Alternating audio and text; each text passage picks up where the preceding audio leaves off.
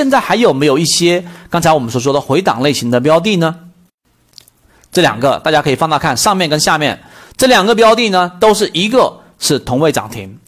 同位涨停之后突破到年线之上，那这种类型的标的，刚才我说我这里写的 六点二 鱼和鱼的结合，就是你要去知行合一，怎么样做知行合一？不是单纯的在那里修心，或者说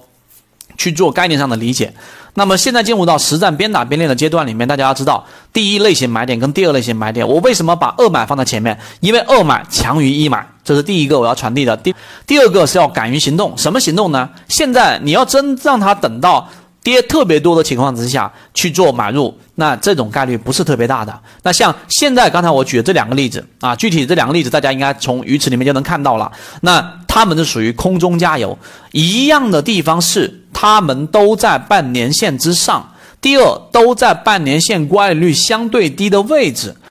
第三同位涨停构筑一个平台。那以前我们叫做空中加油，一个股价它在涨停板的收盘价之上一直处于盘整且不跌破涨停的这个价格的时候，实际上是要用很多资金来拖的，大家明白吗？这个是一个实战的技巧。我讲到这里面，大家觉得有没有收获？为什么要有资金来拖呢？你想啊，如果你在低位的时候买到一个标的，然后呢你现在有 百分之十 的利润，亦或者你在前面高位的时候一个涨停板让你的亏损直接抹平，然后变成 百分之零 点几，那么它连续在这里面震荡，那你是买还是卖啊？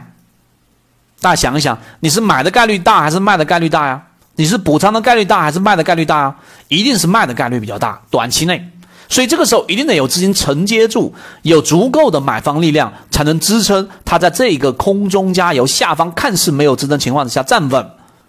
那这个位置实际上就是一种我们说交易模型当中强势的特征，